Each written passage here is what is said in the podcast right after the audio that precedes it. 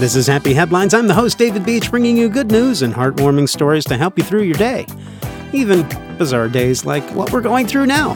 Here is today's story.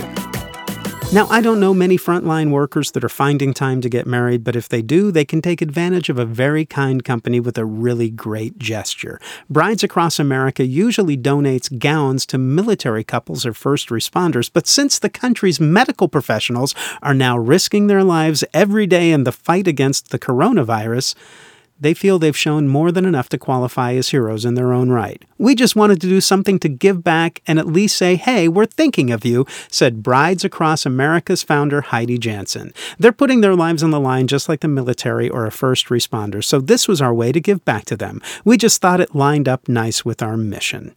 Every year since 2008, BAA has donated around 2,000 wedding dresses, totaling 25,000 gowns over their history to brides. BAA ships dress collections to local boutiques or even event spaces across the country and holds events that allow future brides to browse the donations. The girls are happy, Heidi said, because they're thinking, I'm working, I'm planning a wedding, I don't really have time to find a dress.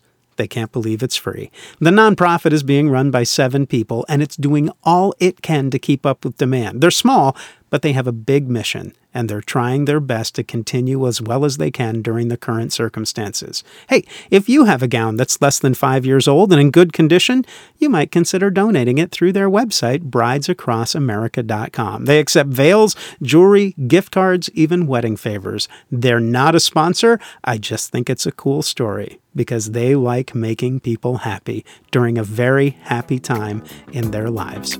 That is a happy headline. And that is what you're listening to. This is Happy Headlines. I'm the host, David Beach. I appreciate you listening. In the meantime, stay happy, stay healthy, and find a way to make someone's day.